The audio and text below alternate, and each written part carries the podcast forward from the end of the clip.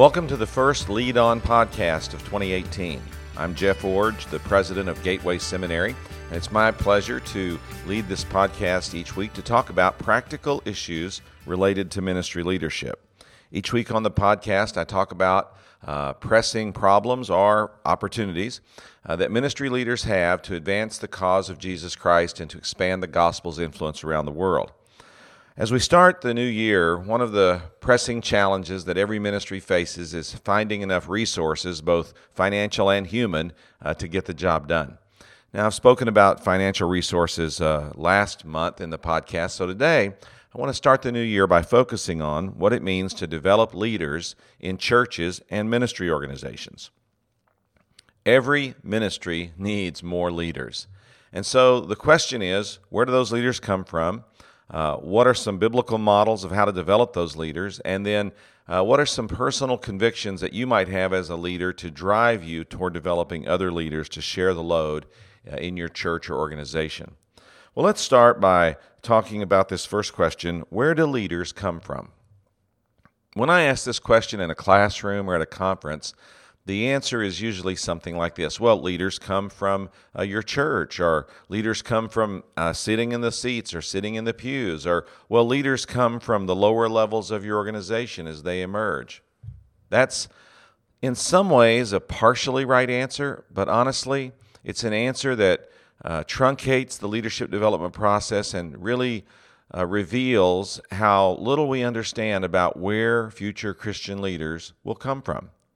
So let me propose this answer. For future Christian leaders come from among the unsaved or the lost in your community. Now, if you can imagine with me uh, a giant triangle for just a moment. At the tip of the triangle, I want you to imagine the word leaders. And then next down on the triangle, as it gets larger, uh, uh, the word convert or the word uh, disciples. And then a little farther down on the triangle, as it gets larger, the word converts. And then the very base of the triangle is the word unsaved or lost or non Christians. You see, every Christian leader started out as a non Christian. They started out as an unsaved person who'd not yet heard the gospel. And when they came to faith in Jesus Christ, they were discipled enough that they're that that they became known not just as a convert but as a disciple or, or as a follower. And then the, those disciples some of them received even more training and guidance and in some cases had more natural ability that god had given them and they emerged as leaders. And so the the uh, pyramid or the triangle of leadership development is this. The first step is to share the gospel in the unsaved community and that produces converts. The next step is to train those converts or stabilize those converts to the point that they become become followers or as the Bible calls them disciples. Then you continue that disciple making process over time as some of those disciples emerge as leaders. And then you do the sharpening work of producing leaders that can repeat the process. Now, this is um, so vital in every ministry area, but it's particularly important, of course, in church planting. And quite frankly, it's where I really learned this lesson most profoundly while I was a church planter. When I went to Oregon to plant the church in 1989, uh, there were a few Christians that wanted to help us plant the church, but mostly we went into the community with the gospel, led people to faith in Jesus Christ, and started training them uh, to be leaders in our new church there were a number of men and women that came along in those first few weeks uh, that became leaders for us. In fact, I recently had the opportunity to preach back at the same church now, gosh, uh, almost 30 years later. And one of the men that was in the congregation uh, that day came up and shared some time with me, was the first non Christian who came to visit our church in 1989. Uh, he came he later became a Christian. He was moved through a discipleship process and then started taking on leadership responsibilities even back in the early days and has continued faithfully with the Lord over these now three decades. How did he become a Christian leader? He became a leader because he was a convert, excuse me, he was a lost person who became a convert, who became a disciple, who became a leader. And so I want to challenge you to not just think about developing leaders in your ministry organization as taking the already converted and helping them to become disciples and helping them to become leaders, but I want you to think about expanding the leadership base of your organization by reaching more and more people with the gospel. And out of that reaching movement will come the leaders that you need. It certainly was that way for us as a, as a church plant. And it's that way today for healthy churches who continually reach more people, train them, raise them up, and place them in leadership responsibilities. I would also add that this is a concern of mine as it relates to the seminary here at Gateway, and not just our school, but seminaries broadly. Uh, the baptismal rate in the Southern Baptist Convention has been declining now for a number of years. And because it continues to decline, eventually there's going to be fewer and fewer people who are being discipled and who can move into leadership. And so it really alarms me when the baptismal rate is going down because I know eventually that's going to cause seminary enrollment uh, to struggle. In fact, people sometimes ask me, "Well, how's enrollment?" And they are, and I'll say, "Well, you know, I'll answer that question if I can ask you a couple of questions." And they agree to it, so I'll answer their question. Then I'll ask them these questions first. How many young people are you baptizing? And second, how many of those young people that you're baptizing are you regularly extending a call to a- and asking them to respond to God's initiative and enter Christian ministry? Baptism and calling are important in the church for developing leaders in that location uh, and in that setting, but they're also important for developing leaders for the global Christian community and sending people to seminary. Uh, we're not going to have more students if we don't have more converts. So, where do leaders come from? They come from among the unsaved in our communities. We must continually be reaching people, seeing the unsaved become converts, the converts become disciples, and then the disciples become developed leaders. Well, uh, there's a great biblical model for how this can develop, and that's the model of the church at Antioch. Now, I've been studying this church for many years. In fact, I recently did some combing through my old sermon files, and I discovered that my first sermon on the church at Antioch was actually preached in 1987. So now, for 30 plus years, I've been studying this church. I wrote a book about it called The Case for Antioch, in which I made the case that Antioch was the most significant church in the New Testament world and really the model church for what uh, ministry must be like today. Well, the church at Antioch was a model for leadership development. Uh, the stories found in Acts chapters 11, 13, 15, and a little bit in Galatians chapter 2. But I'll focus today just on the Acts passages. Now, let me give you a summary of what happened, and if you have your Bible nearby, you might want to take a look with me at Acts chapter 11, or certainly uh, if you're driving or otherwise uh, listening to the podcast, maybe you'll take a look at this later and do some Bible study for yourself. First of all, the church at Antioch started in Acts chapter 11, verses 19 through 21, almost entirely by conversion growth. Now, this is very significant in considering where leaders come from and this principle I've laid out about leaders coming from the unsaved community. The church at Antioch had a few Christians who'd been scattered because of the persecution of Stephen that arrived in Antioch and started preaching the gospel. Now, at the time they arrived, there were no Christians in Antioch. None. And Antioch was a large city, perhaps six to eight hundred thousand. It was a cosmopolitan city with people from uh, various nations and peoples of the world. Uh, it was a, a, prosperous city. It was a seaport. It was a governance, a center of governance. So there was a lot about this city that made it what we would describe today as secular the gospel arrived and people started coming to faith in Jesus Christ. And it's so important to understand that all of the future leaders that, uh, excuse me, almost all of the future leaders that are mentioned at Antioch and the influence that Antioch was able to have, not only in Antioch but also later in Jerusalem, all of that was accomplished by people who came from uh, the, un- the unsaved community.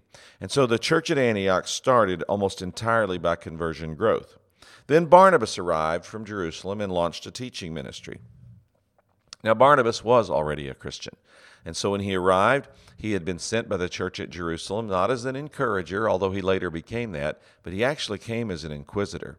He came to check out this nascent movement of Christians who were claiming that it was possible to come to faith in Jesus or come to a relationship with Jesus Christ by faith alone without circumcision. And so Paul, or excuse me, Barnabas came to check out this movement. And when he arrived, he he, he understood that this really was a movement that was from God. And so he made the decision to go to Tarsus and fetch Paul back to join the teaching team. Now, of course, Paul had already become a Christian, but was a young, younger Christian and certainly had not yet emerged in leadership. So Barnabas makes the 90 mile walk one way down to Tarsus, finds Paul, brings him back, and puts him on the teaching team. And then another aspect of the teaching team is found in Acts chapter 11, verse 28. A man named Agabus came down from Jerusalem to join the teaching ministry. He was invited to be a guest speaker. Now, when you turn over to Acts chapter 13, you see that there are several leaders mentioned who are called pastors and teachers at the church at Antioch. Um, those uh, included Paul and Barnabas, but there's also three men mentioned who emerged for the first time. And it's my contention that these three men uh, were a part of that conversion movement in Antioch that saw those early Christians coming to faith.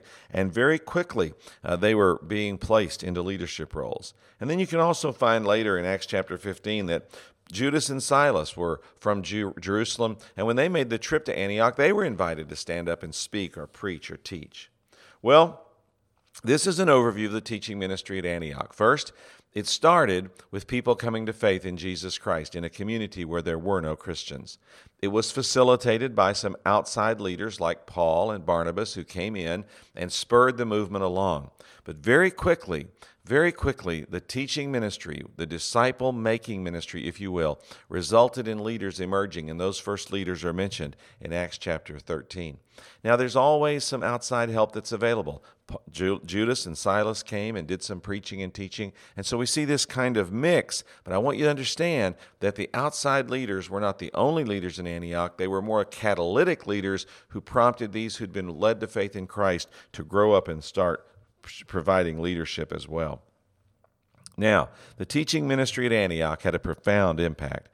Um, there was in Acts chapter 11, verse 24, continued evangelistic results because of the teaching ministry, which resulted in even uh, in an expansion of personal witnessing. That's found in Acts 11, 26, as the believers there in Antioch were known as Christians for the first time. But there's even more evidence of the real the, the results of this teaching ministry. Uh, the meaning of the gospel, for example, was confirmed, and Antioch was the place where the gospel was pro- was broadly preached among the Gentiles. And so uh, there was conflict about this, but the Antioch uh, church sent a delegation to Jerusalem, and in Acts 15 we see that once and for all the nature of the gospel was determined to not include any work of man, including even circumcision. And so the gospel, by grace through faith alone, was established because of the Antioch Christians who were able to go to Jerusalem and win the day. There's also other evidence of the teaching ministry having impact. For example, in Acts 11:29, the church met for worship right after the teaching ministry is described, and it says they gave a proportional offering, each one giving according to his ability. So we see that very early on, uh, these new Christians were taught how to use money to further kingdom purposes. And then Acts chapter 13 describes another Christian worship service where there was worshiping the Lord and fasting and praying. And you may say, well, of course there was. That's what Christians do. No, remember, there were no Christians in Antioch. They didn't know these things and they didn't know to do these things. When you read the, when you read uh, the religious practices at Antioch in the first century world, you'll find that they included things like cult prostitution and other kinds of perverted worship. Well, none of those things were found in the early church. Instead, they were worshiping the Lord and fasting and praying. They did those things because they'd been taught to do them. And then Acts 13 records the sending of the first missionaries. And then if you read on um, in Acts uh, 15, not only did they confront false teaching and establish the nature of the gospel, but at the end of Acts 15, they, they had already learned how to solve church fellowship problems. They had to sort out the conflict between Paul and Barnabas over John Mark and then reformat the missionary teams and send them out in a fresh way. So all I'm trying to illustrate is the teaching ministry of Antioch was very effective. It took brand new converts, stabilized them, discipled them, and then from them saw leaders emerge that were able to do remarkable things. Leaders were able to emerge that solidified the doctrine of salvation for all time, that practiced missions, both in sending missionaries, uh, supporting them financially, praying for them, and caring for them, uh, by meeting for Christian worship that was distinct in its nature and format. Uh, these are all things that the church at Antioch models for us that were a direct result of the teaching ministry. And then, of course, as a result of all that, leaders emerged. Those leaders are mentioned in Acts chapter 13 and then in general as a group in Acts chapter 15. And we see these leaders emerging to accomplish significant things. And it didn't take 10 or 15 years to produce these leaders. They were produced probably in about a year and a half from the time the gospel got to Antioch until it finally uh, had produced leaders who were able to go to Jerusalem and take the stand they did for the gospel. Well, there are several principles that emerge from this Bible study that have helped me over the years. First, the future church, future church leaders are among the unsaved in your community. I call this harvest missiology. People say, well, where are the future leaders going to come from? They're going to come from the harvest. They're going to come from the church, the, the, the unsaved community. They're going to come from people who uh, become Christians and then grow and then mature and then turn into the leaders that you need. Uh, a second uh, principle is that future leaders will emerge from a healthy discipleship program in a church. Now, in our in our world today, churches talk a great deal about making disciples, but at the same time, they're giving up so much of their teaching ministry responsibilities. Uh, churches today uh, have home groups, and I know some of those can have a solid Bible study component, but quite often they're fellowship groups or support groups. And while those things are very important, they don't necessarily replace the teaching component that's essential for disciples to be made.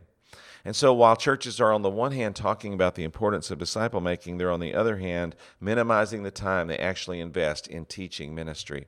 And when I say this, I don't mean just minimizing the time invested in teaching ministry for adults. I mean for preschoolers, children, teenagers, young adults, older adults.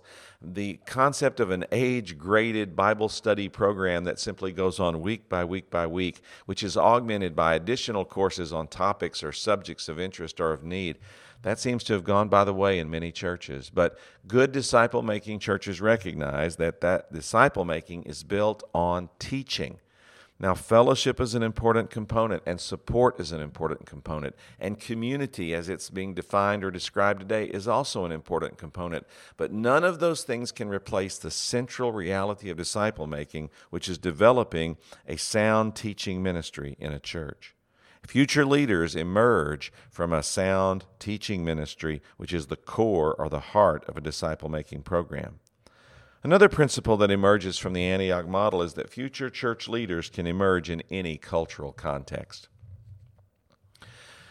Antioch was a secular city, and yet a significant church emerged and significant leaders uh, were found there.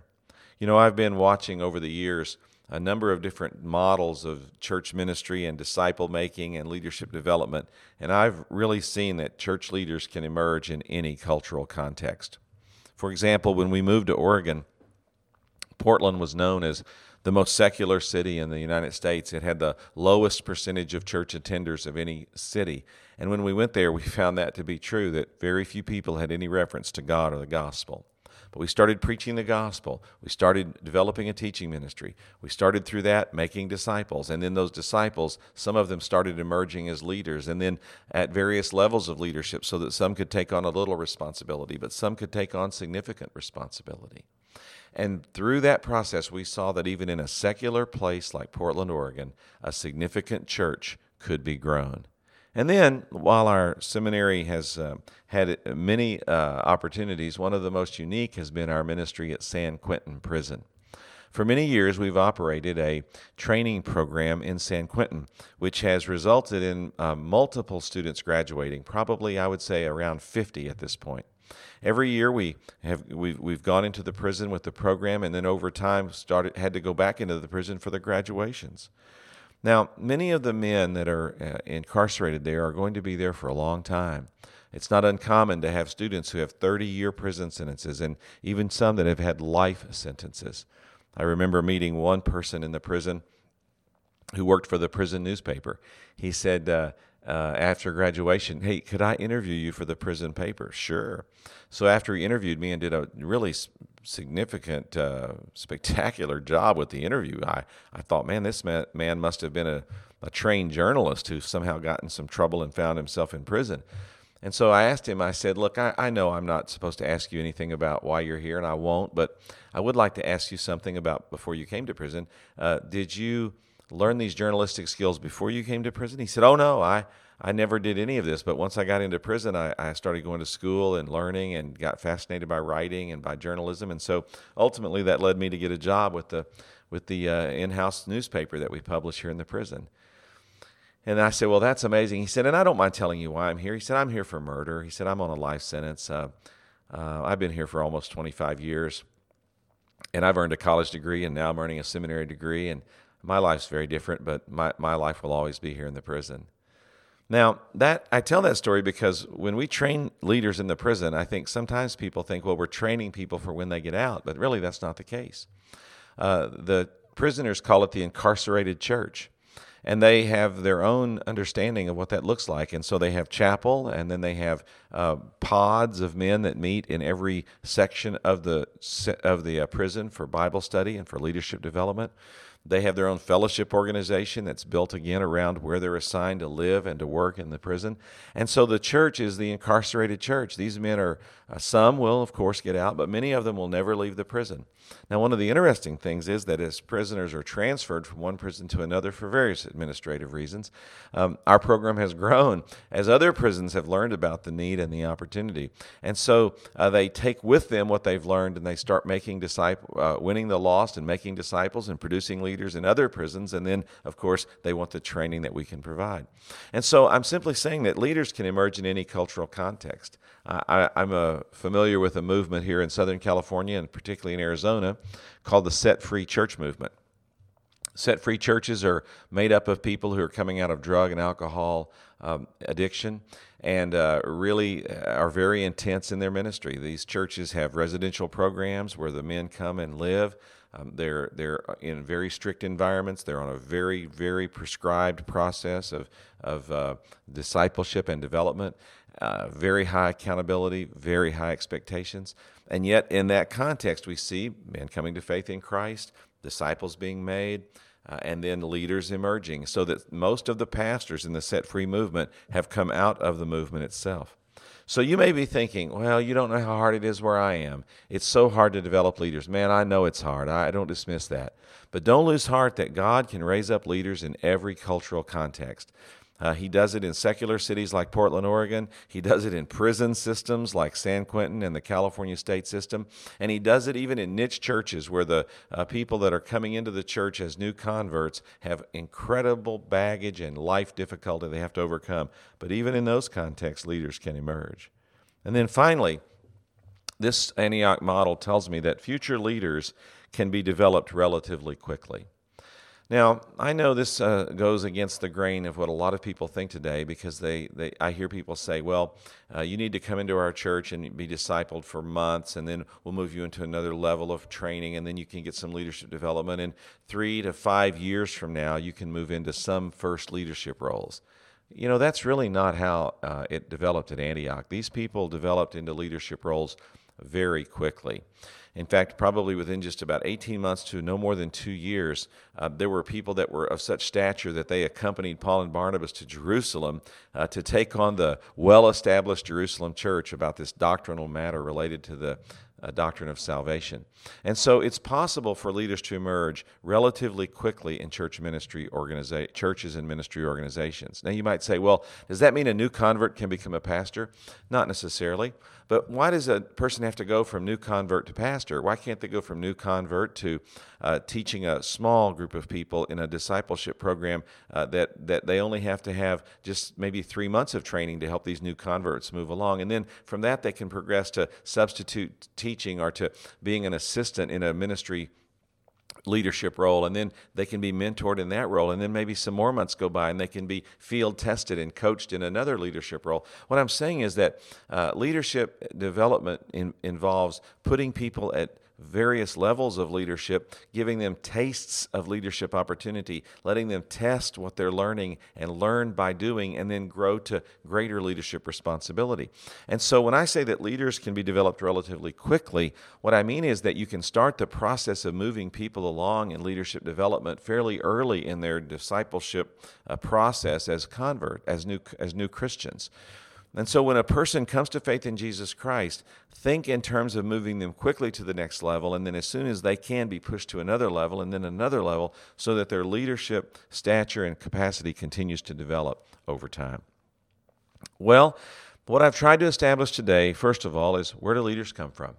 Uh, they come from the among the unsaved who are converts, who are then disciples, who are then leaders. And so, if you want more leaders, the solution is not putting more pressure on the converts who are already sitting in front of you in your pews and trying to get them raised up to do even more. No, the solution is win more people to faith in Jesus Christ. Those converts then can become disciples who then can become more leaders.